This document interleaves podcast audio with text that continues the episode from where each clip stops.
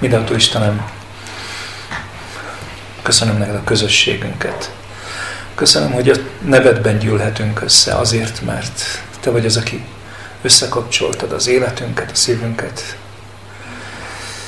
Azért, mert Te vagy, aki bennünk élsz, és Te vagy az, aki át akarsz formálni, és át is formálsz minket. Nem tudom, hogy csinálod, de köszönöm, Uram, hogy csinálod, hogy teszed. És hadd tegyük, hadd tegyük eléd most a délutánunkat, ezt az időt, mint lehetőséget, Uram, hogy formálj, alakíts, változtass. Hadd legyünk mások, amikor hazamegyünk, mint ahogy jöttünk. Hadd változzon az életünk a Te dicsőségedre. Hadd legyél nagyobb, hatalmasabb. Hadd lássunk meg Téged. Köszönjük, Uram, hogy szól az igét. Kérlek, Te szólj rajta keresztül. Amen. Hát, azt nem ígérem, hogy egy nagyon szokványos igeverset hozok, és az sem, hogy egy nagyon könnyen érthető, triviális szakaszt. Van, aki keresi, akkor nagyon helyes. Szóval a Mózes második könyvéből, a negyedik részből fogok majd olvasni. Tehát a Exodus negyedik részéből. Három vers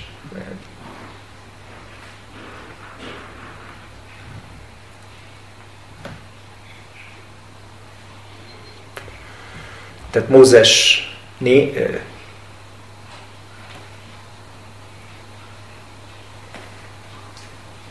Első Mózes. Kettő Mózes. Kettő, Kettő Mózes, csak valamiért lemaradt itt, látom, hogy... Kettő. Kettő Mózes, négy, Négy. és a 24-26-os verseket olvasom fel. Útközben történt az éjjeli szálláson, hogy rátámadta az úr, és meg akarta ölni. De Cipóra fogott egy éles követ, levágta a fiának az előbőrét, Mózes combjához érintette, és így szólt. Véren szerzett vőlegényem vagy. Akkor eltávozott tőle az úr. Cipóra akkor a körülmetélés miatt nevezte így Mózest, véren szerzett vőlegény. Hát, azt hiszem, jó volt a bevezetésem, ugye, hogy eléggé, eléggé furcsa, eléggé nehezen érthető, eléggé nehezen megragadható történet. Mégis azt láttam, hogy elkezdtem kibontani, hogy fantasztikus. Néha, és ez különösen igaz erre a történetre, nem vesszük észre, hogy párhuzamosan személyes történetek és nagy üttörténeti történetek együtt zajlanak, együtt történnek. És oka van, hogy elmeséli a személyes történeteket is a Biblia. Ugye az ezt megelőző történetek, igaz, az egész ö, teremtéskönyve, ö, az végig-végig sok-sok személyes történet. Szinte nem is Istenről beszél, hanem családokról, a pátriárkákról. És észrevétlenül tulajdonképpen a fogságban lévő nép, akiről csak úgy átugorja, hogy hány, 400 év körülbelül, ugye? Tehát hihetetlen sok idő eltelik, és névtelenül semmit nem tudunk, aztán megint elkezd mesélni a történet egy emberről, de aztán nagyon hamar azt veszük észre, hogy már megint a népről fog majd beszélni nagyon sokat, a kivonulásról, a, az egész törvényadásról, és hát nem akarom itt most összefoglalni az egész Pentatekhoz, de, de ugye valójában egy nagy-nagy üttörténeti történetet látunk. De ott van benne egy embernek a története is. És néha ezt nem vesszük észre. És ez azért nagyon izgalmas, mert ennek az embernek az, a története zajlik. Van egy személyes története. És ez a személyes történet persze én szándékosan kiragadtam egy pillanatot belőle, egy nehezen érthetőt, mert ő róla akarok beszélni, erről a történetről, de ez nem előzmény nélküli. Igaz, nem akarok mindent összefoglalni, de ugye oka van, hogy Mózes nincs Egyiptomban. Ugye a személyes előzmény története két résszel korábban kezdődik, 2 Mózes 2-ben olvassuk. Abban az időben történt, amikor Mózes már felnőtt, hogy kiment testvéreihez és látta kényszermunkájukat. És meglátta, hogy egy egyiptomi férfi egy héber férfit, az ő egyik testvérét veri. Körülnézett, és amikor látta, hogy senki sincs ott, agyonütötte az egyiptomit, és elrejtette a homokban. Másnap is kiment. Akkor meg két Héber férfi civakodott egymással. Rászólt arra, aki hibás volt, miért vered a fele barátodat? De ő így válaszolt, ki tett téged előjáróva és bíróvá közöttünk? Talán engem is meg akarsz ölni, ahogyan megölted az egyiptomit? Mózes megijedt, és ezt gondolta. Bizony, kitudódott a dolog. És rögtön utána a folytatásban, a következő versben, a fáraó is meghallotta ezt a dolgot, és halára kerestette Mózest. De Mózes elmenekült a fáraó elől, Midian földén állapodott meg, és leült egy kútnál. Hajlamosak elfe, vagyunk elfelejteni Mózes történetéből egy nagyon fontos dolgot. És igazániból ez a történet, eh, amit én szeretnék összerakni, ez pont erre eh, mutat rá. Mózes egy gyilkosságot követel, és egy gyilkosság miatt menekül el Egyiptomból. És aztán utána látjuk, hogy visszajön a Mózes, és Isten eszközeként majd eszköze, és nem szabadítója, de mégiscsak Isten ezt nagy eszközeként kivezeti a fogságból a zsidóságot. De Ácsi, attól, hogy 40 év eltelik, Mózes egy gyilkos. Ugye, hogy gondol, álljatok meg egy picit, ugye milyen lazán túllépünk rajta? Ugye milyen lazán túllépünk rajta? Nem foglalkozunk vele. És a történet valami nagyon fontosra akar rámutatni majd. Megmutatom. Van egy kult szó, amit itt a fáraóról olvasunk. Halára kerestette Mózest. Egész pontosan kereste, hogy megölje a kifejezés. Kereste, hogy megölje. Mózes jogos sátuszak, gyilkos, akit keresik, hogy megöljék. És aztán ugye a történet direkt átugrok néhány sort, ami nem a személyes története lesz majd. És aztán ugye a folytatásban azt látjuk, hogy ugye eljutott Midian földjére, eljut Jetró házába. Mózes úgy döntött, hogy ott marad annál a férfinál, az pedig Mózeshoz adta a leányát, Cipórát. Az asszony fiút szült neki, ő pedig Gersomnak nevezte el, mert azt mondta, jövővény lettem idegen földön. Közben hosszú idő telt el, és meghalt Egyiptom királya.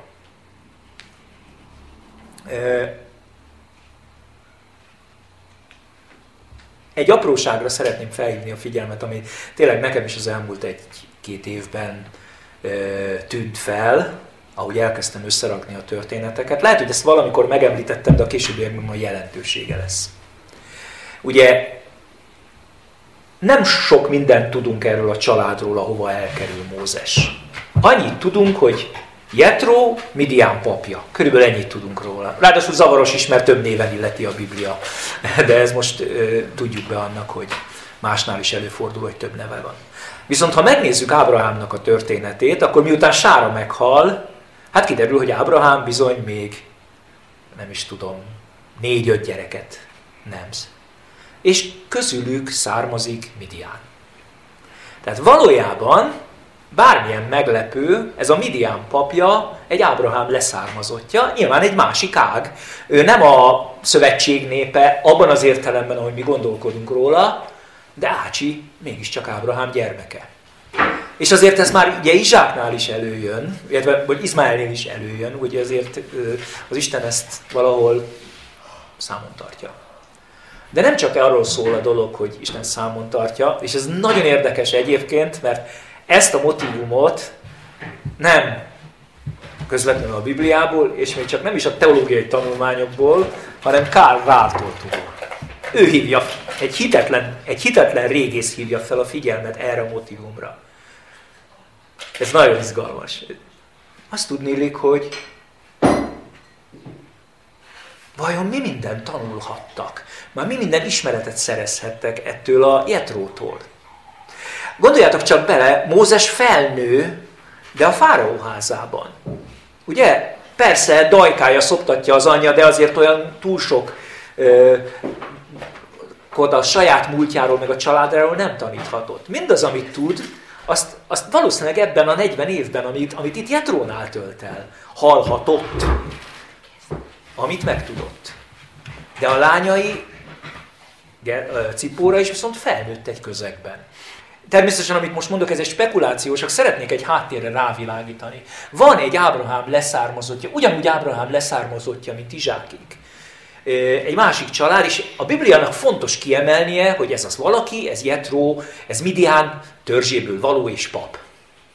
Nem tudunk róla semmit, nem beszél róla semmit, de, és majd ennek későbbiekben azt gondolom egy pici jelentősége lesz, mégiscsak van valami közös múltbeli hagyományuk. Tehát ide került Mózes. És aztán szándékosan azt mondtam, hogy a személyes történetét akarom csak Mózesnek mondani, mert hogy ezután történik, hogy ő oda kerül és gyereke születik, ugye, az a bizonyos elhívása a sínai hegyen. De az már valahogy nem a személyes története, az már ugye a, a nagy megmentés történet. És én határozottan azt látom, hogy mintha összefonódna a személyes történet és a, a nagy megmentés története. És a személyes története valahol a negyedik részben folytatódik majd újra, amikor a negyedik rész 19. versében, tehát egy kicsivel előbb, amit az előbb felolvastam, azt olvassuk, az Úr ugyanis azt mondta Mózesnek Midiánba, menj vissza Egyiptomra, mert meghaltak mindazok az emberek, akik halálra kerestek téged. Hadd hívjam fel a figyelmet, már megint ugyanaz a kifejezés jön elő. A Bibliában ezek nem véletlenek. Nagyon következetesen, ha te azt látod, hogy kétszer-háromszor ugyanaz a kifejezés előjön, akkor az szándékosan össze van kapcsolva a történet, akkor is, hogyha egyik rész, aztán még egy résszel arrébb, még egy résszel arrébb szeretne valamit elmondani. Ugyanaz a szál, az egyiptomi fáraó halára keresi Mózest, és aztán itt közli az Úr vele, hogy menj vissza, mert meghalt, aki téged halára keresett. És ezek után történik az, amivel kezdtem, hogy felolvastam, felolvasom még egyszer, tehát útközben történt az éjjeli szálláson, hogy rátámadt az és meg akarta ölni. Hát nagyon sajnálom itt a magyar fordítást, mert ugyanez a kifejezés szerepel, tehát nem meg akarta ölni, hanem kereste, hogy megölje. Már megint kereste, hogy megölje. Ez, ez Héberben ez ugyanaz a két ige, a keresni. Kereste, hogy megölje? Igen, majd megállunk. De a kifejezés végig az, Mózes keresve van, hogy megöljék. Ez két ige, a keresni ige, meg a megölni ige. A, a, a bikés, meg a, meg a múlt ige van egymás után, ugyanaz a két ige. És valahol ez a három kis momentum, gondoljátok, ez majdnem 40 év története persze, a háttérben, miközben Isten már elhívta Mózest, mégiscsak emlékezteti az olvasót, hogy Mózes, te keresve vagy. Egy gyilkosság miatt te még mindig valahol, hogy úgy mondjam, bajban vagy. Nem oldotta meg. Nem oldódott meg. Annak ellenére, hogy ő elmenekült Egyiptomból, és most visszamegy, és hát meghalt az az uralkodó, ettől még nem oldódott meg, hogy te gyilkos voltál. És valahol ez a történet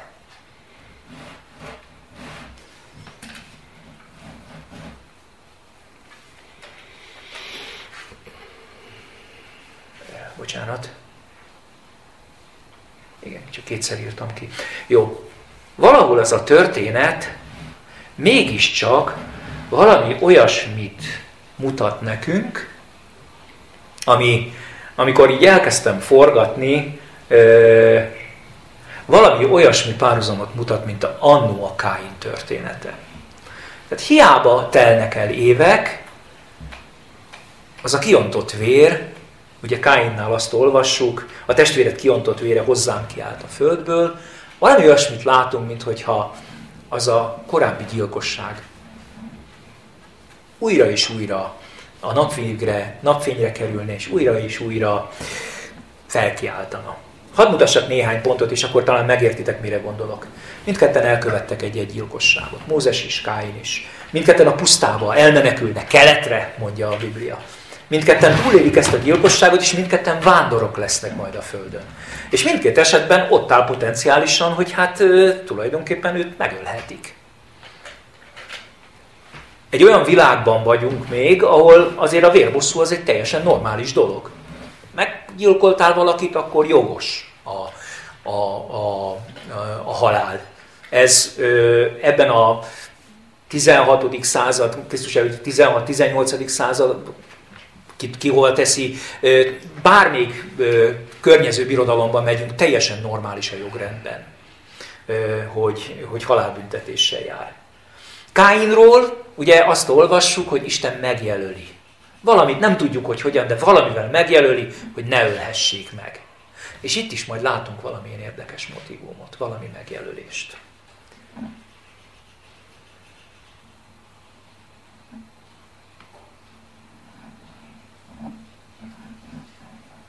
Amikor az Úr keresi, és bármilyen furcsa is, igen, ezt forgassuk egy kicsit, az Úr keresi a hazafelé úton Mózest, hogy megölje.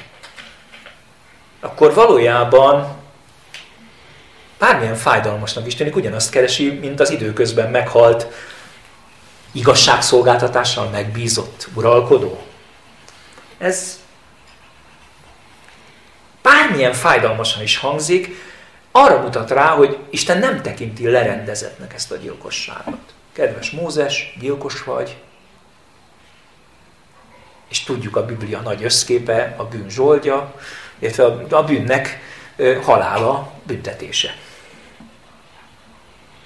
Miközben Isten tehát visszaküldi Egyiptomba, hogy kivezesse a népet, mielőtt visszatérne, megáll és számon kéri rajta számon kéri rajta ezt a rendezetlen ügyet. Ez az, ami nem látszik a történetből, és azért próbáltam így összerakni ezeket a kifejezéseket, hogy van egy ismétlődő, ismétlődő kifejezés, ez a keresi, hogy megölje, ez végig vonul a történeten, és ez adja meg a magyarázatot, hogy mi is az oka, amikor egyszer csak, képzeljétek el, a sivatagba mennek haza, és akkor egy éjszaka hirtelen az Isten meg akarja ölni Mózest. Az olvasó döbbenten nézi, mi is döbbenten nézzük, miért akarja megölni. Azért, mert ő még mindig keresve van, azért a bűncselekmény miatt. És igazándiból, most hadd tegyek egy kis kitérőt, mert hogy ez azért elég nehezen emészthető, ugye? Van az Isten megbíz valakit valamivel, aztán utána meg akarja ölni. Vajon hogy gondolkodunk az Istenről? Hogy gondolkodunk az Istenről? Én időnként megriadok, egy ismerősöm írt éppen nemrég egy cikket, a, amikor olyan hajlamosak vagyunk keresztényként olyan nagyon egy ilyen cuki Istenről beszélni, hadd hozzájom ezt a kifejezést, de azt hiszem értitek, miről beszélek. Amikor, amikor Isten mindent benyelő apuci, semmi más. És amikor nem veszük észre, hogy azért az Isten az a félelmetes, és az igaz, és a Szent Isten is egyszerre. Volt pár éve, emlékszem, amikor olyan sok-sok téma volt közöttünk, itt eh, szinte felváltva beszéltünk a Szent Istenről, a Szentről, és, és nem is gondolunk bele néha ennek a mélységeibe.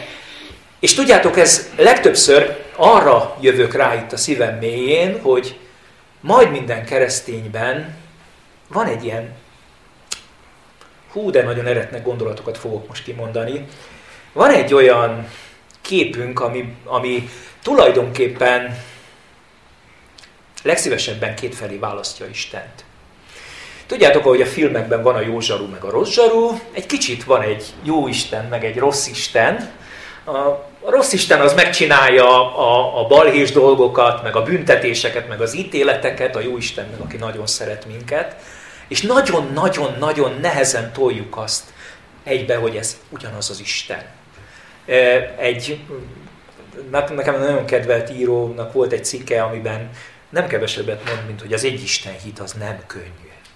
Nem könnyű ezt a, ezt a, ezt a, ezt a fájdalmasnak tűnő dolgot egyszerre látni, hogy az Isten az félelmetes nagy, és olyan szerető Isten, aki önmagát adja értünk.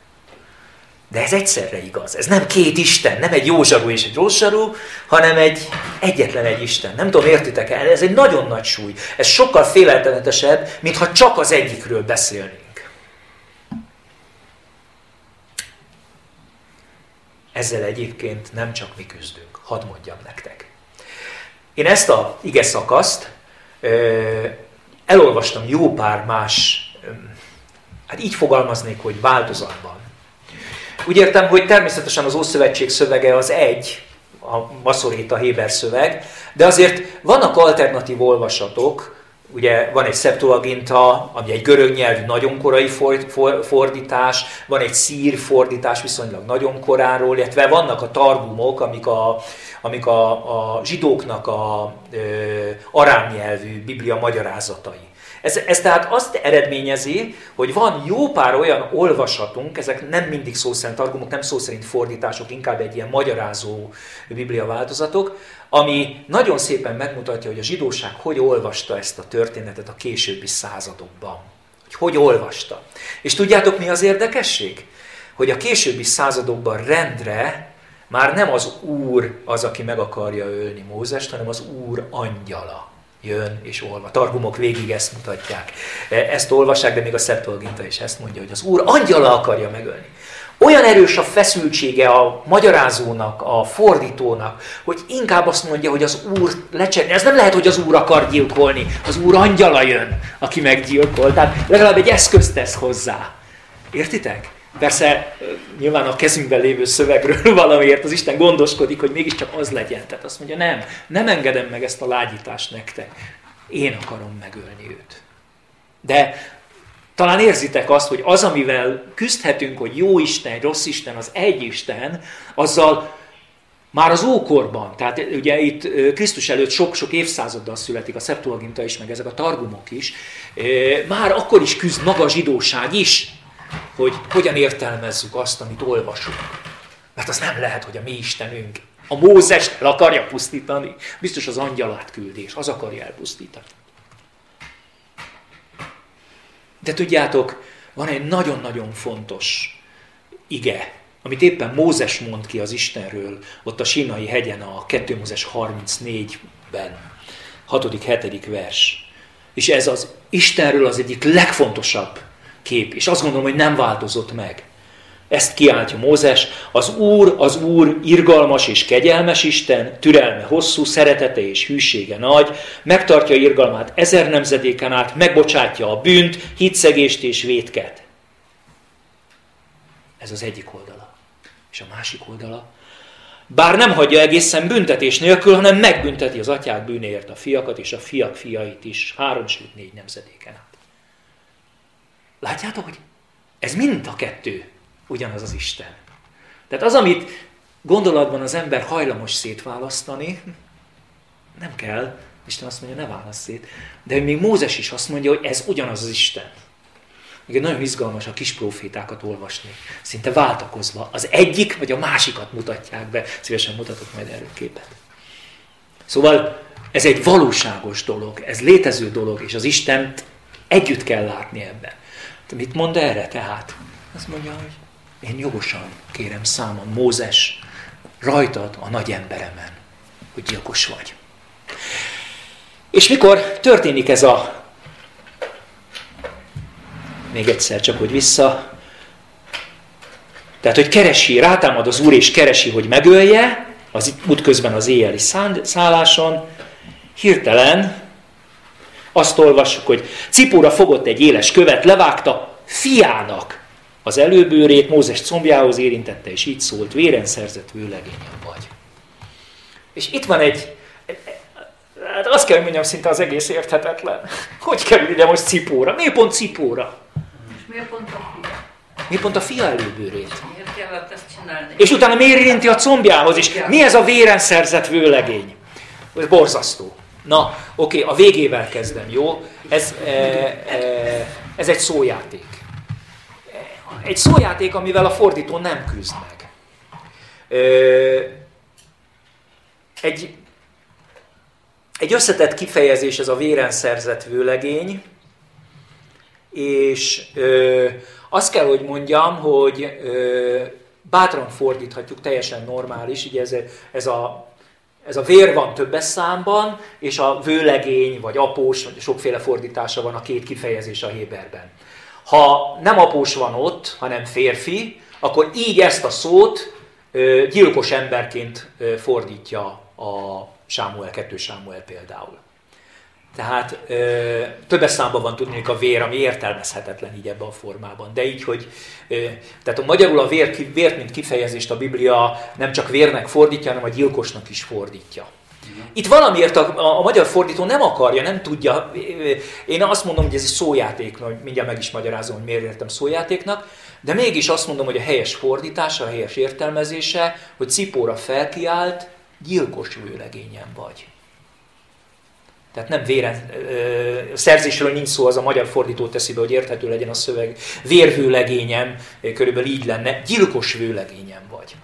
Cipola tisztában van azzal, hogy mi történik. Tisztában van azzal, hogy az Isten áll meg előttük, és az Isten kér valamit számon, amivel tartozik Mózes. És itt jön be az, amit vállalom, hogy ez csak az én spekulációm, hogy honnan származik Cipóra, milyen családban nőtt fel, hogy az apja Midian papja, egy ábrahámi leszármazott pap. Hadd kockáztassam meg azt, hogy Izsáknál azt látjuk, vagy bocsánat, Izmaelnél azt látjuk, hogy teljesen természetesen a családon végigmegy, hiszen tudjátok jól, még az arabok is tőle származtatják magukat, és a körülmetélkedés változatlanul végig megmarad, évezredeken keresztül.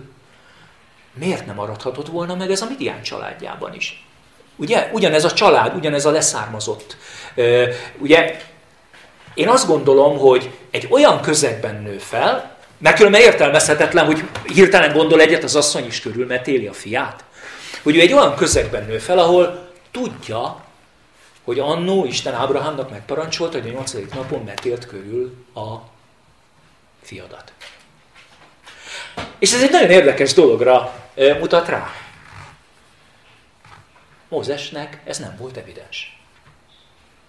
Mert ha az lett volna, akkor nyilván meg is történik. Hagyományosan Ugye ezt a múltkor egy rabitól láttam, hogy a, az apa volt, aki körülmetélte a fiót, csak hát a, az évszázadok során ez, az, ez aztán kialakult a Mohernek a e, intézménye, aki egy szakképzett hivatásos körülmetélő, és már az végzi el, de kvázi az apa nevében végzi el mai napig is a körülmetélés.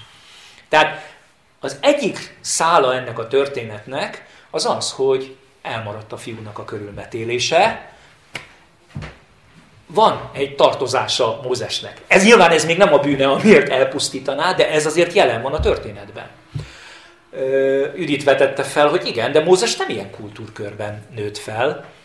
Mózes a uralkodói ház udvarában nőtt fel, őt nem tanította meg erre senki sem. Ne nézzünk Mózesre úgy, mint egy jól megtanulta a zsidó szokásokat, abszolút nem tanulta meg. Hogy tanulta meg? Valószínűleg azért körül van metélve. Igen, ugyanakkor ő maga körül van metélve, mert amikor megtalálják, rögtön tudják róla, hogy zsidó Héber kisfiú. És ki metelte akkor? Hát, hát ö, még mielőtt, még, mielőtt még bedobták volna a folyóba, nyolcadik napon körül metélték. Tehát egy nagyon érdekes dolog, hogy ő maga körül van metélve, de ő a fiát nem metéli körül. Ennek egyetlen egy értelmes magyarázata van, hogy neki ez nem volt fontos. Cipóra viszont egy olyan családban nőtt fel, ahol tudta, hogy ez fontos, és abban a pillanatban, hogy baj volt, hirtelen azt mondja, akkor most körülmetélem. Miért teszi mindezt? Nem, nem, miért nem metéltek körül akkor, hogy még nem szólt a Mózesnek nyolcad napon?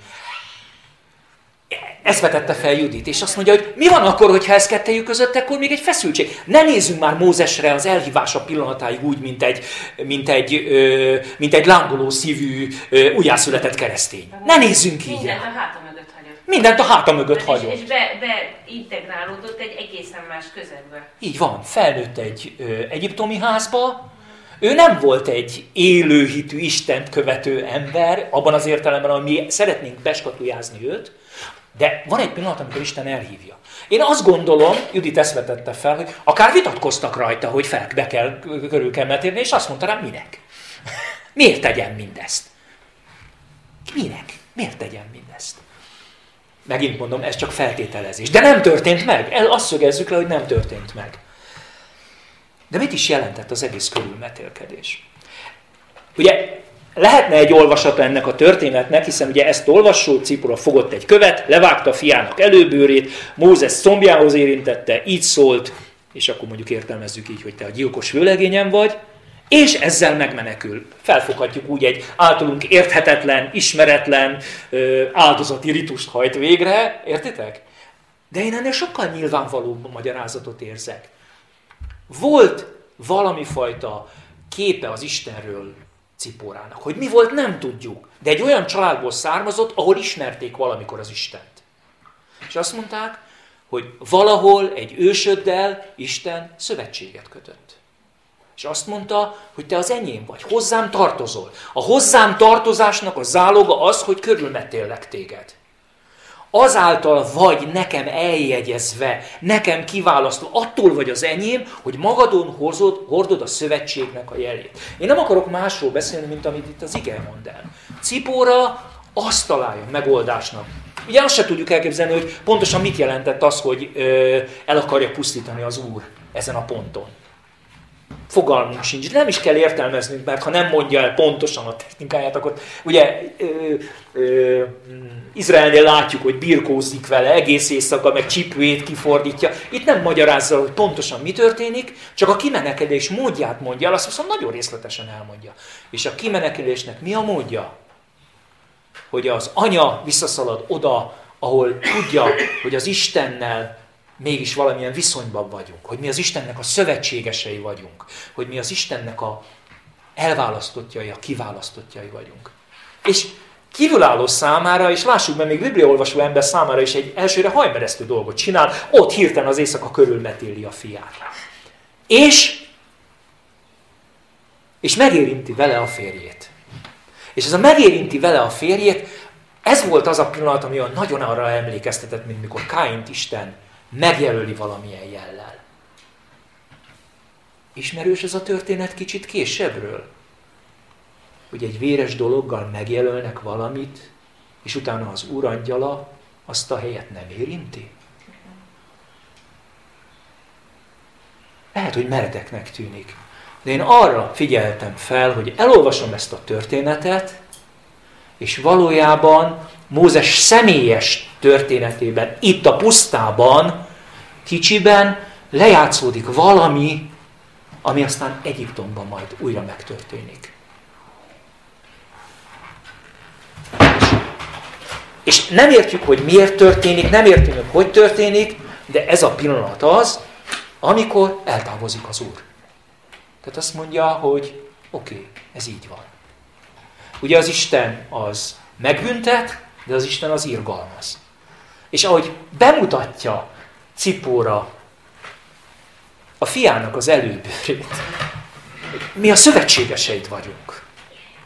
És ez a vér megjelöli ezt a Mózest, az Isten azt mondja, hogy ez így van, irgalmazok. Mintha, mintha attól, hogy elhívja Mózest az Isten egy hatalmas nagy dologra, és figyeljétek meg, ez a történet azt követően van.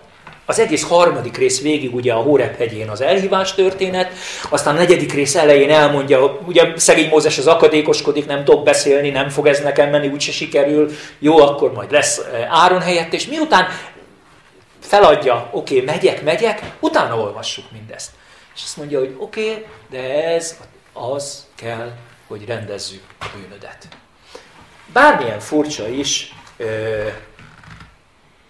én azt látom, hogy megjelenik a szövetségnek a vére, és a megmenekülés pontosan ugyanúgy egy megjelölés által történik meg, ahogy egy megjelölés által történik meg majd Egyiptomból a szabadulás.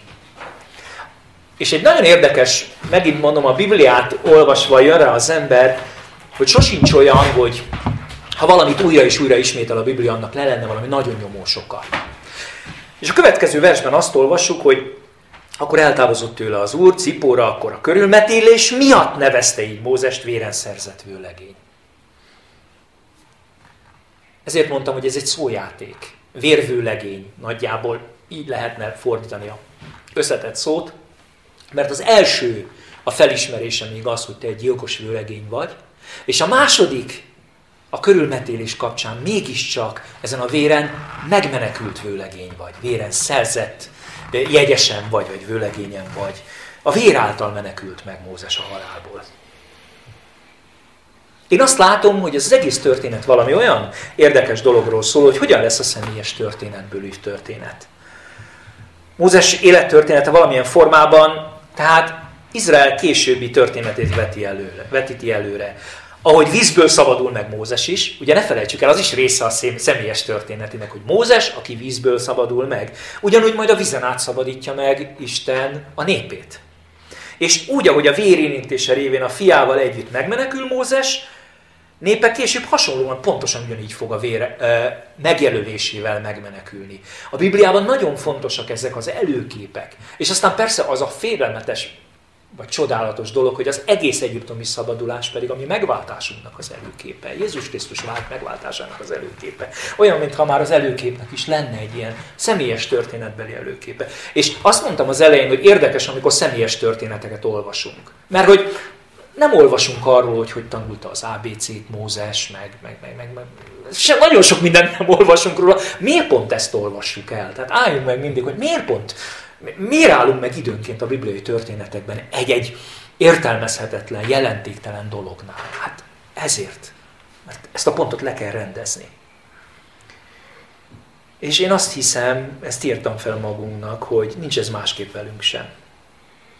Mert én azt látom, pontosan azért fontosak ezek az előképek, mert hogy ha én nem is öltem embert, én ugyanúgy, mint Mózes menthetetlenül jogos ítélet alatt vagyok. Érem pontosan ugyanígy igaz az az Isten kettős megközelítés, hogy az Úr irgalmas, kegyelmes, hosszú a türelme, szeretete nagy, és megbocsátja a bűnöket, de nem hagyja büntetés nélkül a bűnöket.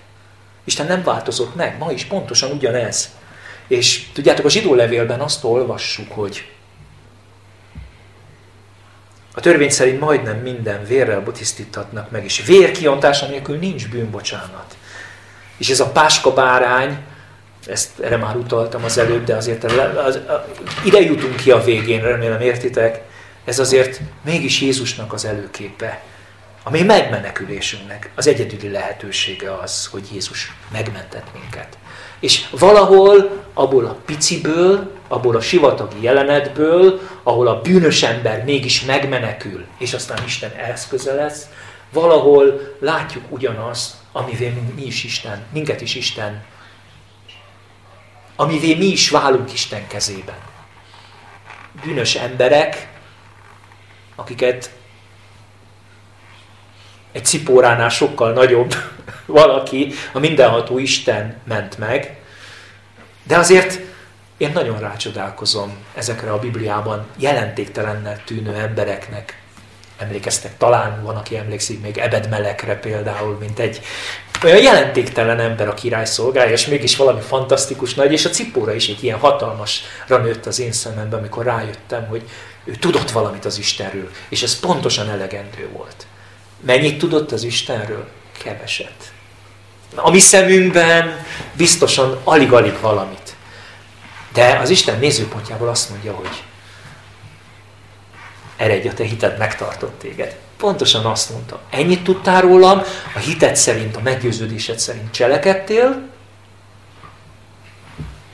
és ez elegendő volt a megmentésére az embernek.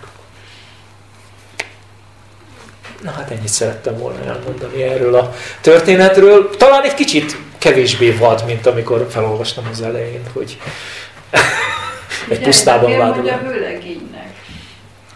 E, nem nagyon tudnak rá magyarázatot. Nagyon sokat kutattam, hogy miért vőlegénynek mondja, de nem, nem találtam. Jézusra Nem, nem lehet, hogy azt mondja, hogy, mi, hogy nem is ezt mondja.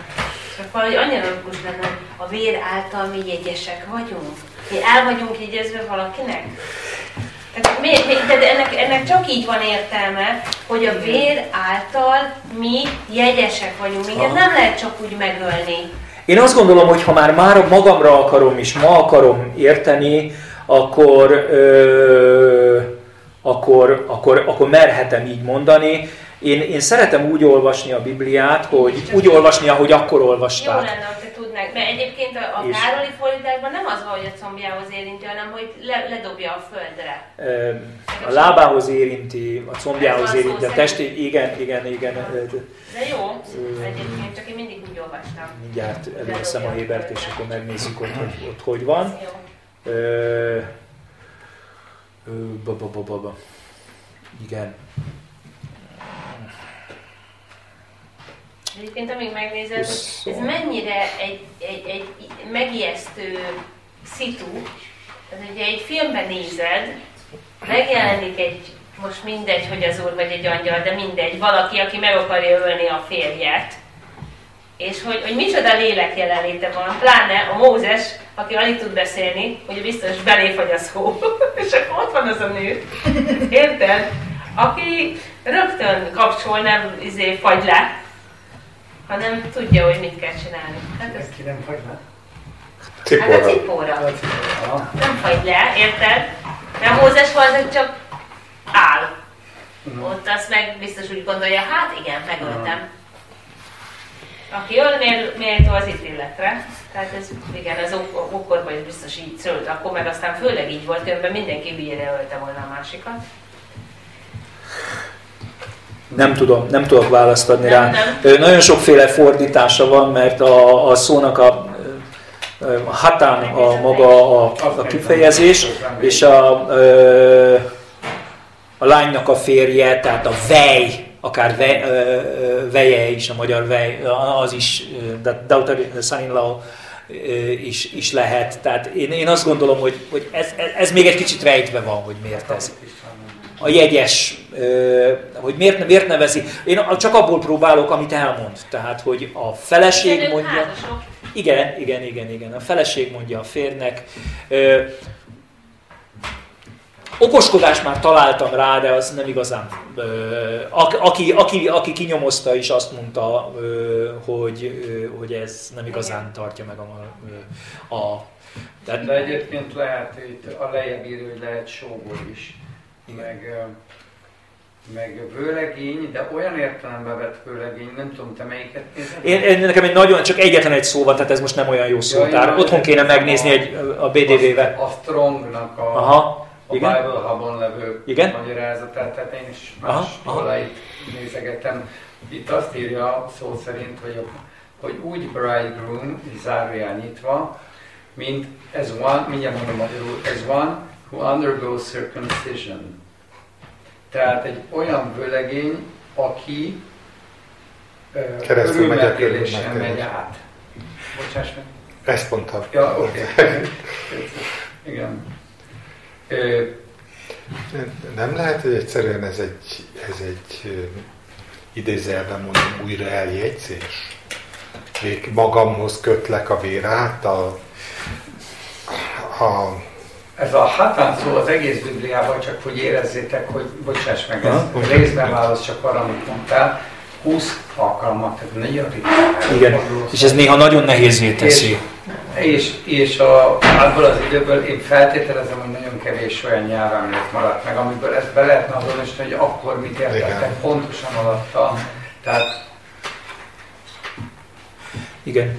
Igen. Ö, azt hiszem, hogy egy kicsit a későbbi zsidóság számára ez, ez a körülmetéléssel összekötődik, és kvázi egy ilyen hagyomány kifejezésé válik. Tehát, hogy a körülmetélés során ö, ö, ö, val összekapcsolódó ö, nekem a maga a kép az olyan, mintha kivásároltalak volna. Én ezen is a egy ilyet érzek. Ilyet érzek. Tehát mind ahogy te tényleg a később a Igen. Krisztus kivásárolt bennünket Így a béren. Ilyen értelemben.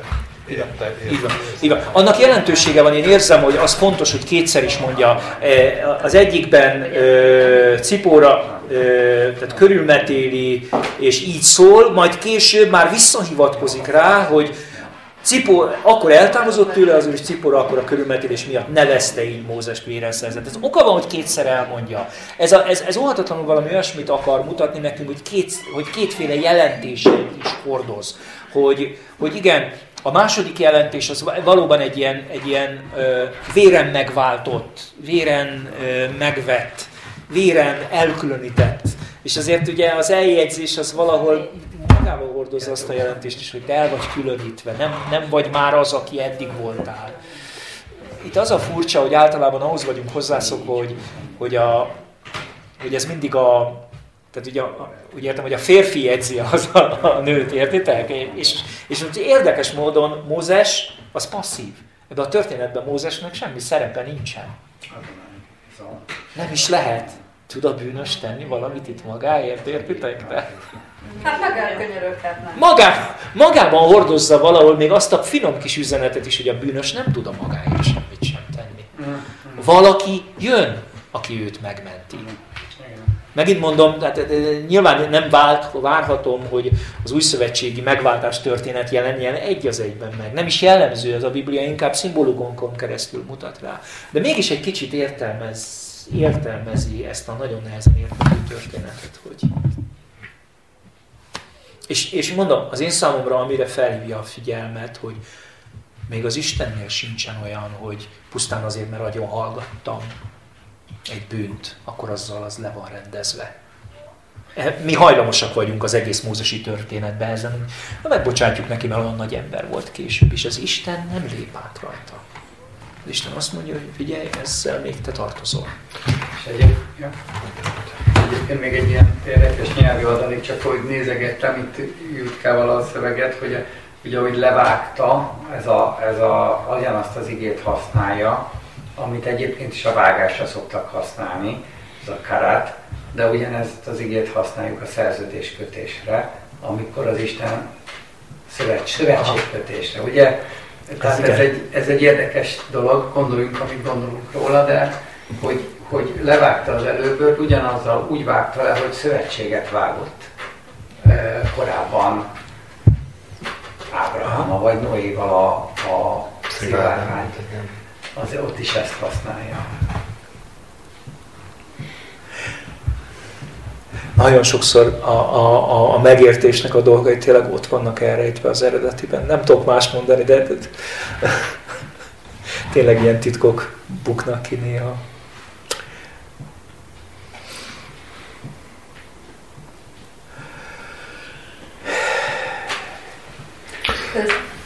Mondja, drága, én ráérek. Csak én meg egy kicsit már túlléptem, tehát amit mondani akartam, az nem pont ehhez. Én is túllépek. Nem csak az, hogy nekem, sose gondoltam arra, hogy ez a izsák leszármazottak, tehát akit mi választott népként tekintünk, hogy azért ez egy, egy tagja volt egy nagy családnak. Uh-huh. És emlékszem, hogy gondolkodtam, amikor még fiatal olvastam ezt a a Mózest. Ugye Mózesnek utána Jetro ott van a táborban. Igen. És Jetro tanácsokat ad Mózesnek, és mm. ő tanácsolja emlékeim szerint azt, hogy, hogy válasszon embereket. És azon gondolkodtam, hogy miért hallgat Mózes egy pogány papra? Mm. Miért? Mózes már keresztény? Bocsánat, de tényleg itt vannak a jó, jó de, szerintem. De ezek szerint tehát tulajdonképpen hát az ő neki egy olyan, mint egy ők nagybácsi, vagy nem, tehát nem, nyilván nem ennyire közeli, de, de hát nem, nyilván azért menekül Midian földjére, mert a rokoni kapcsolatok oda Igen. Persze. Oda viszik. Viszik. Egyiptomból. Igen. De nem, én, amin én gondolkodom, az, az, az tulajdonképpen Kicsit más, de ugyanez ide teszett vissza. A római levél második része jutott eszembe, amikor ugye azt mondja az ítélkező emberről, hogy te ítélkezel, és nem gondolodó ember, hogy ugyanazokat cselekszed, ami fölött te ítélkezel, és nem tudod é, hogy Isten jósága megtérésre kellene, hogy indítson téged. Nem szó szerint idézem, de ez a tartalma. És azon gondolkodtam, hogy nagyon különös, Isten kiválaszt embereket nagy feladatokra. Bennünket is. Szóval inkább úgy mondanám, hogy az, ahogyan Isten megtisztel bizalmával embereket, az nem azért van, mert ezek az emberek fölnőttek volna a bizalomhoz, hanem mert ez az Isten választása, és ezzel a választással lehetőséget ad arra, hogy fölnőjünk ahhoz a bizalomhoz, amit megszavazott nekünk. És telnek a napok, a hónapok, az évek, és fölnőhetnénk ehhez a bizalomhoz, és van, aki fölnő, és van, aki nem nő föl. Mózes fölnőhetett volna ahhoz, miután Isten megszólítja őt, eh, miután megkegyelmezett, és nem pusztították az egyiptomia menedéket talált Midian földjén, stb. Megjelenik az Isten az égő csipkebokorban, elmondja a vele való tervét, és azt mondanám, hogy Isten jósága megtérésre indíthatná. Isten jelenlétében normálisan az embernek eszébe jut a bűne, meg eszébe jut a, a, az, hogy én ki vagyok az Úr előtt, túl azon, hogy a nyelve eszébe jut, hogy nem, nem, nem tökéletes a szókincsem, e, de nem jut neki eszébe. nem jut eszébe, elindult tulajdonképpen egy olyan küldetésbe, amiben azkor kéne belelépni, hogyha az Isten jósága megtérésre indítja, és szembenéz a múltjával, és tiszta lappal indul neki a jövőnek, hiszen Isten ítéletét akarja közvetíteni az egyiptomiak felé, miközben ő is ítélet alatt áll. Úgyhogy valahol ez, ezt érzékelem, hogy, hogy Isten az, aki azt mondja, hogy kövekből is fiakat tudok támasztani Ábrahámnak, őt, őt nem köti, hogyha ha az ő jósága nem indít megtérésre bennünket, akkor ő vígan félrerak, vígan, szóval félrerak az útból, és talál más magának, vagy már meg is találta a következő rétegét a Matrixnak, ahol ugyanúgy ott állnak az emberek, és ugyanúgy az elhívásra várnak. Mózes megmenekül. Aztán elhívja, egészen nyilvánvalóan kijelent, hogy azért hívja el Izraelt, hogy, hogy papi nemzet legyen, hogy a Isten világosságát hordozzák a pogányok között, és, és, és nem tudnak fölnőni a feladathoz. És ugye eljön a sínai hegy, és megszűnik a papságuk azzal, hogy nekiállnak aranybórjút önteni, és, és imádni a bálványokat. Én szerintem ez ma is így van, csak ennyit gondoltam, hogy Isten mindannyiunkat sokkal nagyobb bizalommal tisztel meg, mint sem ami az alkatunkból fakadna, vagy a ajándékainkból, vagy a képességünkből. Semmink nincsen. Mi is úgy vagyunk, hogy idegen földön nőttünk föl, idegen kultúrát szívtunk magunkba, ezt a világot szívtuk magunkba, amiben élünk, ahogy ő Egyiptomot szívta magába. És aztán vagy fölnövünk ehhez az elhíváshoz, és Isten jósága megtérésre indít, vagy pedig félreállít bennünket is, és ő neki mindig megvan az, hogy ki az, aki majd utána a feladatot tovább viszi. Ugye, amikor el akarják hallgattatni a papok a, a újongó tömeget ott a virágvasárnap, akkor azt mondja Jézus, hogy Istennek semmiből nem áll, hogyha őket nem engeditek, a kövek szólnak majd. Hát, ilyen az Isten. Egyébként ez egy érdekes szójáték, csak hogy ebben voltunk benne ez a szójátékban, amit így ezt megerősít, ez a kettőt, amit mondtál. Ugye a kövek megszólalnak, ugye a kő, kő az ében megvan, ugye? És a, a fiú meg ben. Tehát éj hiányzik belőle. Igen. És amikor a kövekről mondja, hogy fiakat támaszt csinálni, ez Héber úgy hangzik, hogy mintha faragna, addig farag, csak lefarag egy kicsit. Az éget az éget lefarag. Csak hogy értsük azt, hogy ilyen szójátékokat ebben az új szövetség, amikor még azt úgy arámul elmondta hmm. Jézus, akkor valószínűleg ezt így mondta el, és mindenki értette, hogy jobb téged, hogyha téged farag, most ez az én fantáziám, hogy jobb nekem, hogy jobb neked testvérem, ha téged farag az Isten, és hagyod, hogy faragjon, mint hogyha abból a kőből farag le egy évetűt. Uh-huh. Igen. ez most így, ahogy mondtad, ez, ez a kép jött el. Amit az előbb mondtál erről a megtér, Isten jósága, Isten, Isten megjelenése, Isten jelenléte, bizalma, bizalma megtérésre indít, és, és hirtelen, tehát ugye távoljáljék tőlem, hogy én utólag így néhány ezer év múlva megmondjam, hogy kedves Mózes, hát lehettél volna egy kis okosabb, kicsit okosabb is. De azért ugye, tehát nem ezt szeretném eljátszani, de mégis egyszerűen egy kép ugrott be. És akkor ennek fényében izgalmas ez.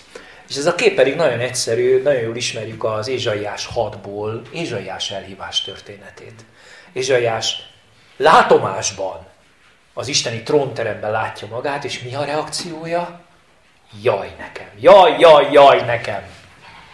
Jaj nekem mert tisztátalan ajkú vagyok, és tisztátalan ajkú nép közül jövök. És mi az Isten reakciója? Oké, okay, ezek szerint látom, hogy elismerted, hogy ki vagy, mi vagy, és me izó parázsal megtisztítja ezt. Tehát megint mondom, én nem akarom Mózesnek elmondani, hogy mit kellett volna csinálnia, de ugye érzitek, hogy itt is van egy elhívás történet, Isten megjelenik, Mózes Tudja, hogy az Isten előtt áll, leveszi a saruját, bár ugye az angyal mondja neki, hogy vedd le a sarudat, mert szent ez a hely. De mintha ez a múltból még adósságom majd kimarad a történetből, igaz? Nem, nem olvasunk róla, nincs az, hogy én most a Szent Isten elé álltam, a Szent Isten megszólalt előlem, és én, jaj nekem. És egy ennek fényében látva a két történetet, az Ézsaiás elhívást meg ezt, egyszerűen azt mondja Isten, oké, okay, rendben, de kedves Mózes, még tartozol valamivel. és Ézsaiásban van az az Isten félelem, hogy akkor ott abban a pillanatban leborul és jaj nekem. Mózesben talán nincs csak elindul visszafelé, mert, mert azért az elhívás az elhívás is érzi, de akkor az Isten megy utána, hogy akkor rendezzük le így a pusztában mindezt. Ijesztőnek tűnik ez a dolog, csak valahol, ha érzitek, a végén mégiscsak az van, amit az utolsó mondatok között olvastam fel, hogy a zsidó levélben azt olvassuk, hogy vérhontás nélkül nincs bűnbocsánat. Nekem, nekem az jutott eszembe, aztán lehet, hogy ez csak az én fejembe fordult meg, hogy ugye Isten teremt egy világot, ahol vannak törvények, és Isten szent és nem tud másmilyen világot teremteni szentként, mint hogy vannak törvények. A törvény az, hogy a bűn vagy, vagy valami befedezi, vagy ott jön egy ítélet. És, és egy picit így eltávolodtam, és, és az, azt gondoltam végig, hogy hát ezt csak mondjátok, hogyha ez egy hülye forgatókönyv, hogy, hogy oké, okay, megvan az elhívás, és Isten messziről látja, hogy, hogy ott van ez a bűn. És, ha, és nem fog tudni végigmenni az elhívás, és akkor így beugrott nekem a jobb története. Amikor oda megy Istenhez az ördög, és azt mondja, ho-ho, láttad, igen, és akkor elkezdik a párt. Tehát, hogy van egy, van egy törvényszerűség, amiben az ördögben bármikor, bármikor, ha úgy gondolja, bele tudja kapaszkodni. És, és ha Isten ezt itt nem játsza le, ha nem megy le Isten hogy akkor ezt most, most értsétek jól, játsszuk le, ha ez így nem zajlik le az egész ö, ö, ö, elhívás végrehajtása előtt, akkor a szellemvilágba bármikor lehet vágni egy snittet, hogy ott van az a bűn. És az ördög bármikor mondhatja azt, hogy, hogy á, oké, ez eddig ment, de ott van az a gyilkosság. És hogy, hogy, ezt, hogy ezt, ezt le kellett előbb játszani, meg kellett történni ennek a dolognak, és ezt, e, ez azért azt gondolom, hogy egy cipor a fejébe ez jöjjön, ez kell egy isteni sugallat, ezt nem tudom másképp elképzelni, és le van játszva a menet, és nem jöhet az ördög már később az egész történet folyamán, hogy, hogy de hát ez egy gyilkos. Akkor méltó az a halára. Na, ezért az utolsó mondatot én mondom azt, hogy én ebben többet látok, mint hogy egyszerűen éppen ledobta a földre. Igenis, ahogy Káin meg van pecsételve, és onnantól kezdve senki nem állhat bosszút Káinon, mert ugye az a rettegése Káinnak, hogy bárki megölhet. Nem, meg vagy jelölve. És meg van jelölve. Nem. Hát pontosan. Igen. Most már ezek után érdekes lenne tudni, hogy Káin esetében miért, miért nem állhatott bosszút senki? Mi, mi volt az oka ennek? Hogy, hogy nem állhatott bosszút senki? Mert Mózesnél értem, Mózesnek volt egy elhívása, igen, volt egy rendezetlen ügye, hát, megtörtént a rendezés. Ha valaki bosszút áll, akkor beindul az, hogy mindenki mindenkit ki fog nyírni, ezt, nem? Ezt értem, de ettől függetlenül beindul. Igen. okay. Nem tudom, ez rejtély, maradjon titoknak, de... Jó, ez csak nagyon-nagyon zárójel volt. Igen, igen, igen. Hát Egyébként annyira megindított a fantáziámat, tehát, hogy, hogy ha lerombolom azt a szent képet, tudjátok, amit az előbb mondtam, tudom egy kicsit ez olyan, ez olyan grotesz dolog, de hogy ne nézzek már Mózesre úgy, mint egy újjászületett keresztényre a Kezdve. Mózes kosártól kezdve, hanem nézzek rá úgy, mint egy kvázi, igen, a választott népből való, de gyakorlatilag kvázi pogányként élő emberből botladozóan elindul az Isten útján valaki, akit még arra is meg kell tanul, tanulni, tanítani, hogy barátom, az a bűn, az nem múlik el. Talán Ézsaiás egészen máshonnan indul. És tudja, hogy a Szent Isten jelenlétében neki annyi. De botladozóan, ha így nézem az egész, megmondom, mi izgatott végig az egészben. Ez, amit az elején mondtam, hogy személyes történet és nagy történet. Hogy összefonódik, így, így fonódik össze, szinte ez a három vers az egyik történet, ez a, ez a tíz vers aztán a másik, aztán megint a személyes, megint, és, és hirtelen érthetővé válik, ha szétveszem az így összefonó, mint a borsószálak vannak, vagy a babszálak vannak így felfutva nekem a hálóra, így több szál, és ha így szétszedem, akkor világosan látszik, hogy ez ez, ez meg ehhez a növényhez tartozik, de ezek együtt futnak. És az ő történetét végignézni. Az egész Torá, tehát a, értitek, a Tórában, az összes többi történetben is végignézni. A család történetét, gondoljatok csak a, a, a két fiúnak a halálára, hogy ezek mind-mind-mind valahol valahol a, a, a, az iskola, a, a, a tanuljuk az Istent, a, hogy lehetnek, hogy nem lehet az Istenhez közeledni. Ő is most elindul valahogyan. És nagyon hamar megjelenik az Úr, hogy, hogy így nem lehet hozzám jönni, így nem lehet a szolgálatba elindulni, itt még neked dolgod van.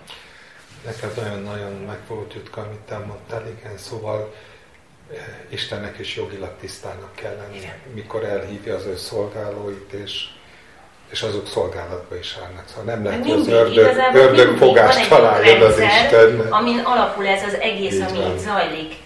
Ebből kiléphetne Isten, de nem akar. És nem, de nem azért teremtette meg, hogy kilépjen, hanem... Nem csak erről van szó, én továbbra is azt gondolom, de ez, ez megint ilyen nyilván spekuláció félik, hogy azért a, a, az egész szellemvilág feszülten nézi azt, hogy ahogyan Isten végigvezeti ezt az emberi történelmet, az jogilag mennyire tud tiszta lenni.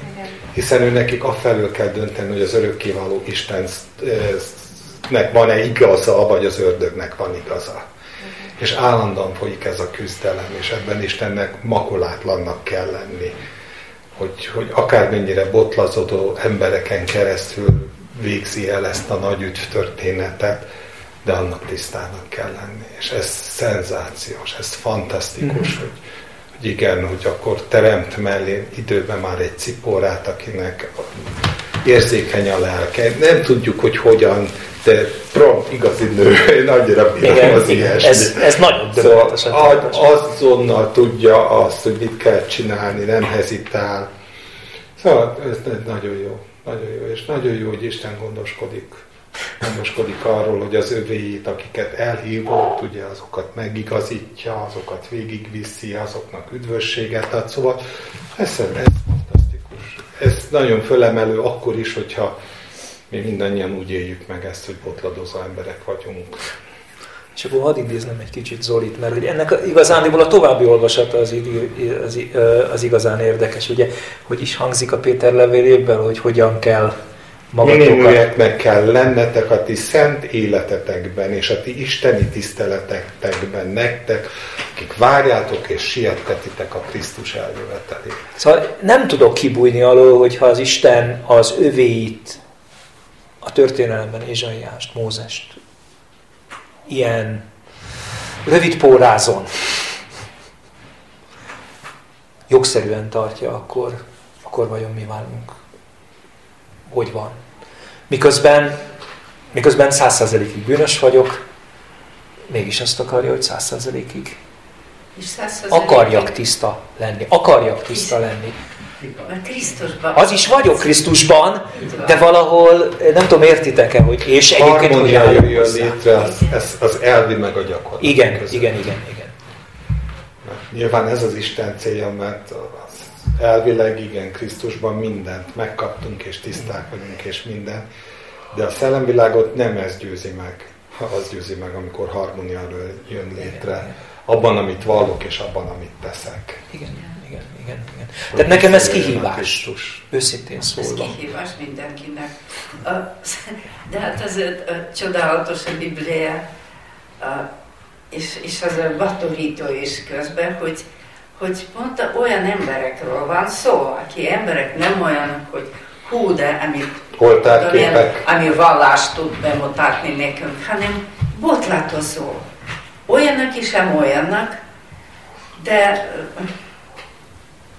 és mi is uh, bukunk meg minden, de az a, a, az a tudat, hogy Krisztus elvégezte munkat, És, és ez valahogy erőt ad, hogy igenis én azt akarom, hogy olyan legyek, amit ő, mert ő nagyon szeret, ő befette az összes bűnöm, ami ott volt, nem, nem, nem emlékszik, bedobta a tengerbe, és nem emlékszik soha.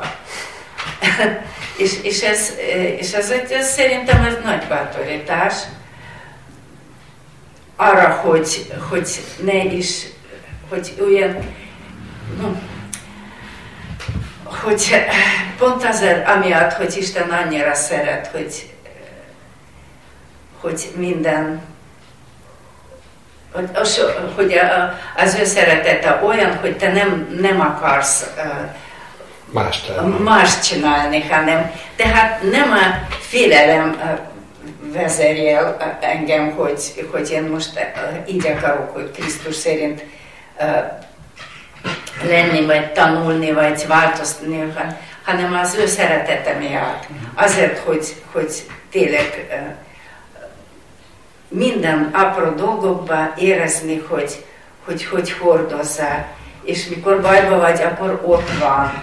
És akkor mindenben meglátni ezt a kegyelmet, és a jó, jóságot, és a szeretetet. Hát és ez indít. És, és meg, igen, és ez sokkal jobban, mint, mint egy félelem, hogy hú, de bűnös vagyok. Igen, tudom. Ha, az vagyunk. Van egy nagyon-nagyon kedves történetem. Azt mondom, hogy ez, a, ez életemet meghatározó történetek közé tartozik, és egy picit összhangban van most ezzel. Naámán története. Ugye ismered a szíriai hadsereg parancsnok Naamán, meg a kis izraeli lányka, még még és e, túl vannak az egész dolgon, megfürdik kétszer, megtisztul, visszamegy Elizeushoz, és ami döbbenetes, hogy azonnal tudja, hogy bűnös volt. És azonnal tudja, hogy nem tud bűn nélkül élni a Szent Isten akarata szerint, és, és azt mondja Elizeusnak, hogy de Uram, amikor visszamegyek, akkor az én Uram elvárja tőlem, hogy az én karomra támaszkodva lépjen be a Rimonnak a templomába. Mit tegyek? Senki nem mondta neki azt, hogy bűn. Senki. Senki. De rögtön tudta, miután újjászületett, hogy lesznek dolgok az életében, amik ott maradnak, és lehet próbálkozni, de nem tudja, hogy hogy kell kezelni magát ezt a kérdést. És ami nekem annyira megfog, ugye úgy kér, hogy ez egy dologban legyen hozzám kegyelmes. És, és a Elizeusnak a válasza nagyon megfog. Elizeus nem tesz elé egy kódexet, nem tesz elé egy, egy, egy törvényt, nem tesz semmit elé, nem mondja, hogy szabad bemenned, vagy nem szabad bemenned. Egy újjászületett ember ilyet már nem csinál. Hogy képzeled, még gondolatodba is hogy jöhet ez? Hát most tisztultál meg. Már is azon töröd a fejed, hogy hogy lehetne bűnözni? Semmi ilyesmit nem mond. Elizeus annyit mond neki, hogy eredj el békességgel. És nekem ez a kulcs.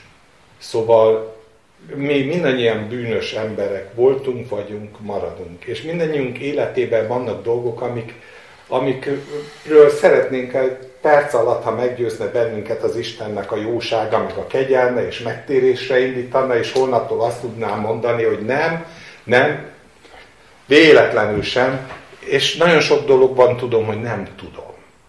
Nem tudom, de mindig ott lebeg előttem ez, amit, amit Elizeus mondott, hogy azt mondja neki, hogy figyelj, ami dönteni fog, és ami jó, ha dönt az életedbe, az az, hogy békességet van-e.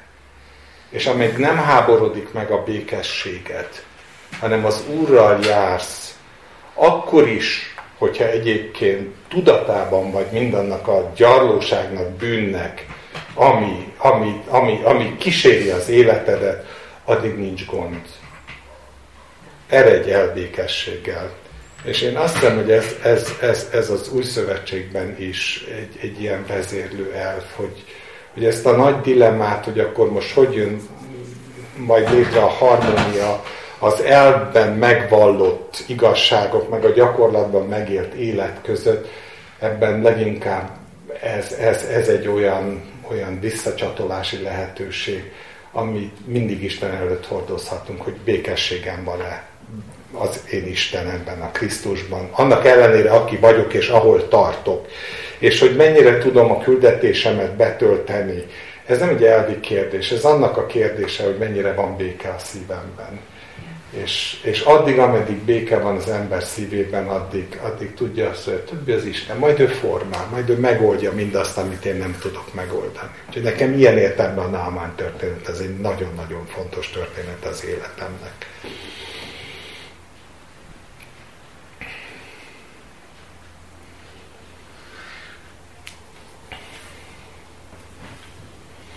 Sose fogok, sose fogok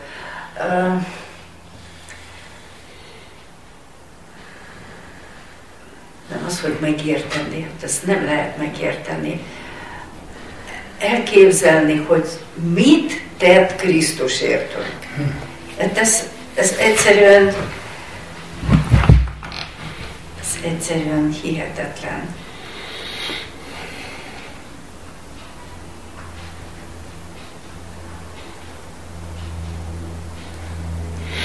Andrea, te elég szótlan voltál eddig. Néztem azt, amit most így az Isten beszél. Mert ha hiszitek, hanem van kijelentése a Szentélek által ennek a beszédnek. És szerintem nagyon nagy üzenet van a mi kapcsolatunkban a férjemmel.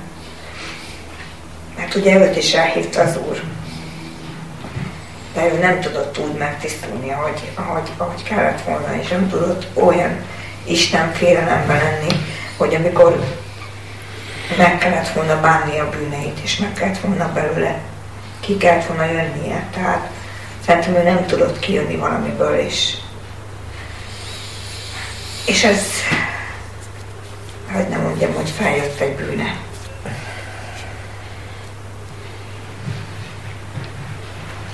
Nem tudom, hogy ezzel mit kezdjek.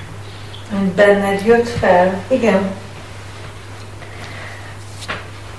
Hogy ő ezt, hogy ő ezt rendezte, nem tudom. Hogy ő ezt hogy élte meg, vagy, vagy ő ezt hogy gondolta, hogy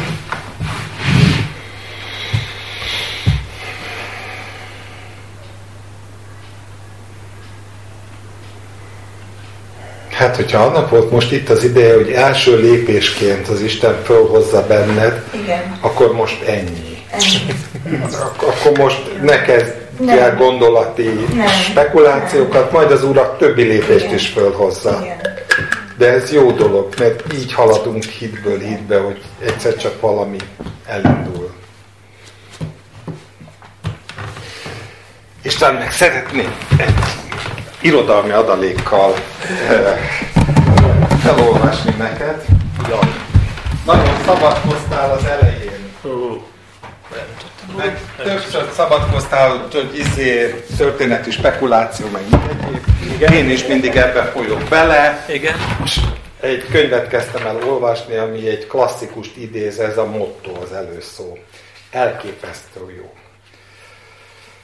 Vannak a történelemnek olyan korszakai, amelyeket a szükséges források hiányában csak annak a kockázatos álláspontnak az előre és kellő alázattal való elfogadásával közelíthetünk meg, hogy nagy valószínűséggel tévedünk. és akkor lepődnénk meg igazán, ha valami csoda folytán visszamehetnénk az időben úgy ezer-kétezer évvel, és saját szemünkkel látnánk azokat az embereket, akiről beszélünk, közelről vizsgálhatnánk azokat az eseményeket, amelyekről írunk, és láthatnánk, hogy nagyon kevés a kapcsolat a valóság és az általunk újra teremtett képzelet között. De ettől függetlenül semmi gond. Nyilván én is érzem azt, hogy ha van egy szituáció, amiből semmit nem tudunk, akkor nem marad más, mint hipotéziseket állítunk fel. Ezt csinálod nap, mint Ezt nap, tudom, erről élsz, nap. hát a történész ezt csinálja, de én is tanulom ezt. És és a leghihetőbb hipotézis az, ami legtöbb dolgot megmagyaráz, vagy, vagy, vagy ami beleillik. Mert hogyha, értitek, hogyha a hipotézis már nem hipotézis, hanem valóság. Matematika az ilyen, ott nincsenek egy ponton túl már hipotézisek, csak logikus, bizonyított dolgok, akkor az mindent megmagyaráz. Tehát nem tudom, értitek-e, hogy ha az nem csak egy ötlet, hanem az tényleg így történt, akkor az biztos, hogy magyarázat mindenre, hiszen azért történt, ami történt. Tehát a legjobb hipotézis lesz az, ami leginkább tart a felé, ami a valóság. Nem tudunk más tenni, mint hogy összerakni De hipotéziseket. ugye egyrészt, egyrészt talán annyi, hogy mindig nagyon-nagyon ö, nagyon őszintének kell lenni, és ez nagyon jó. Elmondani, hogy én így gondolom. Amit Pál, ezt nem az Isten mondja, ezt én mondom. Szeretek ezekről gondolkodni, ezt mondom. Ítélje meg az Isten lelke. És közben elindul egy olyan típusú szellemi iterálás, amit most az Andrea fölhozott. Hogy lehet, hogy ebből az egész nagy valóságból egy dolog leképződik benned, benned, meg én bennem, és az összes többit elfelejtjük. És semmi baj. És aztán jön a következő alkalom, akármikor, amikor ez a, ez a, ez a kis információ morzsa tovább erősödik, tisztul, valami egészen másnak a kapcsán, de mindegyik abból indult ki, hogy valaki mondott valamit, ahol nem volt ott, nem látta, nem hallotta, csupán csak értelmezi, mert mi emberek vagyunk és értelmezzük a múltat, az egész Biblia nem más a Biblia tanulmányozás, mint valaminek az értelmezése, de közben Isten szelleme valahogy mégis elvégzi azt, hogy mindannyiunkban valami történik, a változás történik. Igen. És ez a jó. És ez egy nagyon fontos, amit most mondtál a végén, mert hogy őszintén szólva, mi az érdekes ebből a történetből, amiről ma beszéltem? Természetesen egy biblia kutatónak, egy történésznek izgalmas, ami miért volt. De nem az a fontos végül is, amit hazaviszek, hogy az Isten az igenis számon kéri a bűnt. Nem dughatod, nem, nem söpörheted a szőnyeg alá. Mondhatod, hogy jó, hát már eltelt 40 év, akkor az már nem számít. Most csak a sok olvasat közül egy. Hogy van? És a másik olvasat megint, hogy valamilyen csoda folytán, ha nem is értek a történetből semmit sem, de mégiscsak egy csoda, hogy az az ember megmenekül, akire az Isten támad rá. Neked csak Tehát akár mindegy is a cipóra Jézus vére tényleg eltörölte, tehát nem erről van Hogy szó. lehet számon térni 40 Nem, éves nem, nem, nem. De ez ugyanaz, amit te mondtál az előbb. Hogy, igen. Nem, csak az, hogy az ember tudja azt, a Mózes nem ismerte föl, Ja, hogy nem, neki Mózes nem is. először azt kéne mondani, Ó, hogy dicsőség az. Úr Jézusnak, Isten. Igen, Most megnyugodtál. Nem volt. igen, igen, igen, igen. nekem, nekem még azért az is megragadott, hogy, hogy ugye itt vannak a zsidók, akik amikor jön Jézus, azt mondják, hogy Mózes a mi atyánk. Érted? Tehát Mózes egy akkora, ő, Nimbus. ő csinálják, ők egy akkora nimbus csinálnak, és aztán az a zsidó nép, aki tényleg évezredekig nagyon odafigyelt, minden betűt ugyanúgy írjunk le, stb. stb. Te mondod, hogy mikor, és én is olvastam egy ilyen fordítást már régebben, a- a- az, hogy az Úr jön vissza, nagyon nem mindegy, vagy az Úrnak egy angyala jön vissza, mit tudom én, akár ilyen izé, dezertált, éppen most én gondolok egyet levágom, az nagyon nem mindegy, de azért, hogy megmaradjon a nimbus, átírják az igét, na ez nagyon durva. Ugye azért... Ez ö, nagyon durva, és ilyenek, igen. és az ember ilyen. Igen. Tehát ez, ez, uff, ez, ez, ez nagyon erős. Én azt hiszem, hogy a teljes képhez hozzátartozik, hogy a hagyományozás folyamata az egy, egyfajta szellemi harc önmagammal. Készül fordítás, ami egy kicsit enyhíteni akarja. De megmarad a masszorét szöveg, ami nem tűri ezt el. Értitek? Ö, tehát ez, ez inkább egy ilyen oda-vissza belső vívódásként élem meg, de az azt jelenti, hogy jelen van a zsidó közösségben évszázadok során, hiszen körülbelül tudjuk, hogy mikor születnek a targumok, mikor születik a Septuaginta, a, már ezekről a szövegtanukról beszélek, vagy a Pesita, a szírfordítás, amikre én itt hivatkoztam, és ezekben ezt a vívódást tudjuk tetten érni. Ja. És még egy nagyon érdekes, ugye van egy kakuk tojás, mert jelen van, ugye a... Jaj, Samária. Ugye a samáriaiak mai napig is e, palesztinai területen, ugye ott vannak, egy nagyon kis közösségként létezik samáriai e, hívő közösség, ők a, ő, ők a tórát használják, lényegileg ugyanaz, valószínűleg szövegromlási eltérések vannak csak a tórában. Náluk változatlan. Tehát ők még egy olyan korai kiágazásai, ugye körülbelül tudjuk a történelemből, hogy valamikor a 8. század környékén történik ez meg, aki nem fogadja el, hogy enyhítsünk ezen az úr vagy úr angyala. És várj, én azt gondolom, hogy amiről te beszélsz, az a írás, nem, nem jó az írás tudó, az ezekkel foglalkozó embereknek a enyhébb vagy szigorúbb igeértelmezése, de a mindennapok szempontjából a lényeg az az, hogy a népben mi jön le. Igen. És a népben az jött le, amit a Jutka mondott. Hogy lehet, hogy voltak hithűbbek, Aha. mit tudom én, a régihez jobban ragaszkodók, de az összéletérzés mégiscsak ez volt, hogy Hát Mózes. Ja, jó, jó, jó, én most a szövegre mondtam ezt csak, hogy ez nyilvánvaló, hogy ha van szövegtanú, akkor az a, az a néplélekben is jelen van, a közgondolkodásban is jelen van, hogy, hogy hogyan És az külön kegyelem, hogy megmaradnak Igen. az eredetiek is, de sajnos Hát, mint ahogy a kereszténység is. Most, most bocsássatok meg, de hát már a kereszténység hiába hivatkozik Jézusra, kiröhögi Igen. mindenki. És akkor ugyanez megy, mert hogyha azt nézzük, hogy a kereszténység mit csinál, és hány hullám van, és akkor jön a reformáció, amikor azt gondolja az ember, hogy Föllélegezhet. Szívesen fölveszem ezeket az evangélikus pólókat, amiket jutott de olyannyira tudjuk, hogy ez Ugyanaz. Rövid néhány évtizedig, amik amik el nem, igen. Az első generáció. Ugyanaz. a mai világban is azok, akik, akik tényleg olyan bizonyságtevő család, és tudom, hogy és ott van a, csak a mi egyházunkban, hogy ne menjek messze, ott van a, a fia, az unokája, bárki, aki akármilyen magas rangot visel, és liberális igehirdetés megy, ami, ami gyakorlatilag bármi, bármiről is elmond, pont ugyanazt csinál, mint a Targum, belerak egy szót, ide-oda, már milyen jó, megfordítja egy kicsit.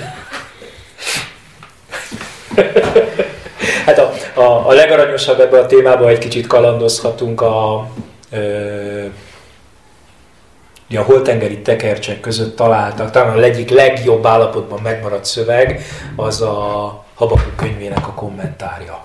Én azzal foglalkozom, az a szakdolgozatom, és történetesen ez a bosszúságom, hogy Abakuk 3-ról nem írtak kommentár, csak az 1-2-ről, és én a 3-ról foglalkozom. Mert ezt meghagyták neked? Igen, igen, találjam meg mi. De nem az. De hogy... Megyünk? Tényleg? nem, valahogy nem izgat engem. Napon, meg melegbe, meg izzadni, meg turkálni a földet. Ja, és megkeressük. Na, de ajánlom mindenkinek, mert a, ö, megvan az magyarul is, tehát ez egy rövidke, néhány oldalas az egész, a Habakuk 1-2-nek a kommentárja. Így kicsavarva, így kicsavarva már a, a, a kumrániak által az egész jelentése. Tehát ugye a Habakuk 1-2 az alapvetően egy profécia, hogy jönnek a káldeusok, tehát a babiloniak is elpusztítják és totál nem erről. Tehát az összes magyarázat az a gonosz jelenlegi főpapra értelmez mindent. Tehát, hogy amit mondasz, az olyan döbbenetes módon képes már, ugye, első századról beszélünk, Jézus koráról, vagy az azt megelőző évszázadról, ugye már akkor is ők is olyan végletekig képesek kifacsarni a saját írásukat, és aktuál politikai értelmet adni neki, hogy hihetetlen, vagy szomorú. Tehát, hogy nincs olyan nap alatt, tehát ebben ne legyünk ezért hiszek én abban, hogy ami igazán győzedelmeskedik, az a kiáradó élet. Igen, igen. Az összes többi jó, fontos, eh, ami győze. Én tudom, hogy ti talán kevésbé érzitek át ennek a súlyát, de a mi gyülekezetünk, a nazarénus gyülekezet pont ennek az ellen pontozásaként jött létre, amikor azok a hívők, akik kiábrándultak abból, hogy a papok büntetlenül azt mondanak, amit akarnak, meg úgy csűrik, csavarják az igét, ahogyan akarják, és tulajdonképpen bőségesen elég a teológiai végzettség ahhoz, hogy, hogy hatalomhoz jussanak, uh-huh. akkor azt mondták, hogy nem, mi visszatérünk az igéhez. És például ezért a nazarénus gyülekezet soha az eddigi 190 éves történelmében nem indított teológiát. Uh-huh. hanem azt mondta, hogy kiállok, nincs semmim, Isten lelke van, és annyira rászorulunk az Istennek a szent lelkére, hogyha úgy állok ki, hogy nincs semmim, akkor mindenki fogja tudni, hogy nincs ott az Istennek a lelke. De amikor ott van az Istennek a lelke, akkor lehet, hogy nem lesz valami ékes szóló dolog, de az embereket megérinti az élet, és megtérnek. És így történt a föllendülés korszakában körülbelül a, a századfordulóig azért volt óriási ereje a nazarénus missziónak, mert ez volt az alapja, az élet, és nem pedig a prédikáció.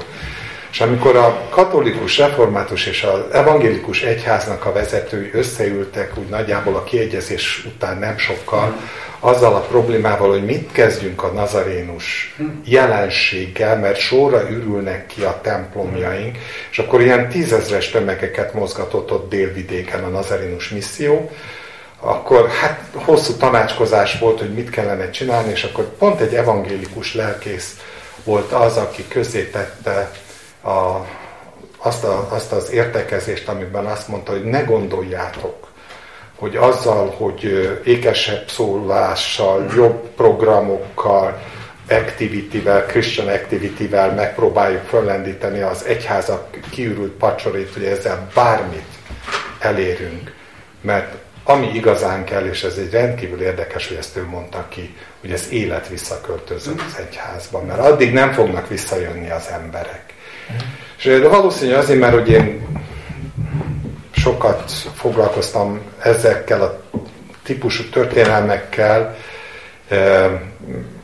meg folyamatosan a Károlin minden évben tartottam előadást ezekről. Még inkább értékelni kezdtem a nazarinus múltamat, és még inkább én, is azzal a lelkülettel állok mindmáig a szolgálathoz, és mindenhez, hogy Isten tudja, mindannyian tudjátok, hogy mennyire szeretem a kutakodást a régészetben, meg a Bibliában. Én a Biblia számomra majdnem ugyanolyan kihívás, mint, vagy még nagyobb, mint a régészet, de hogy mindezek mellett mindig szem előtt igyekszem tartani, hogy ez, ez, ez egyetlen igazán fontos, hogy ez a harmónia létrejöjjön, a kimondott szó, meg a kiáradó élet között. Mert ha nincsen meg ez a harmónia, akkor veszett fejszegyen le az egész.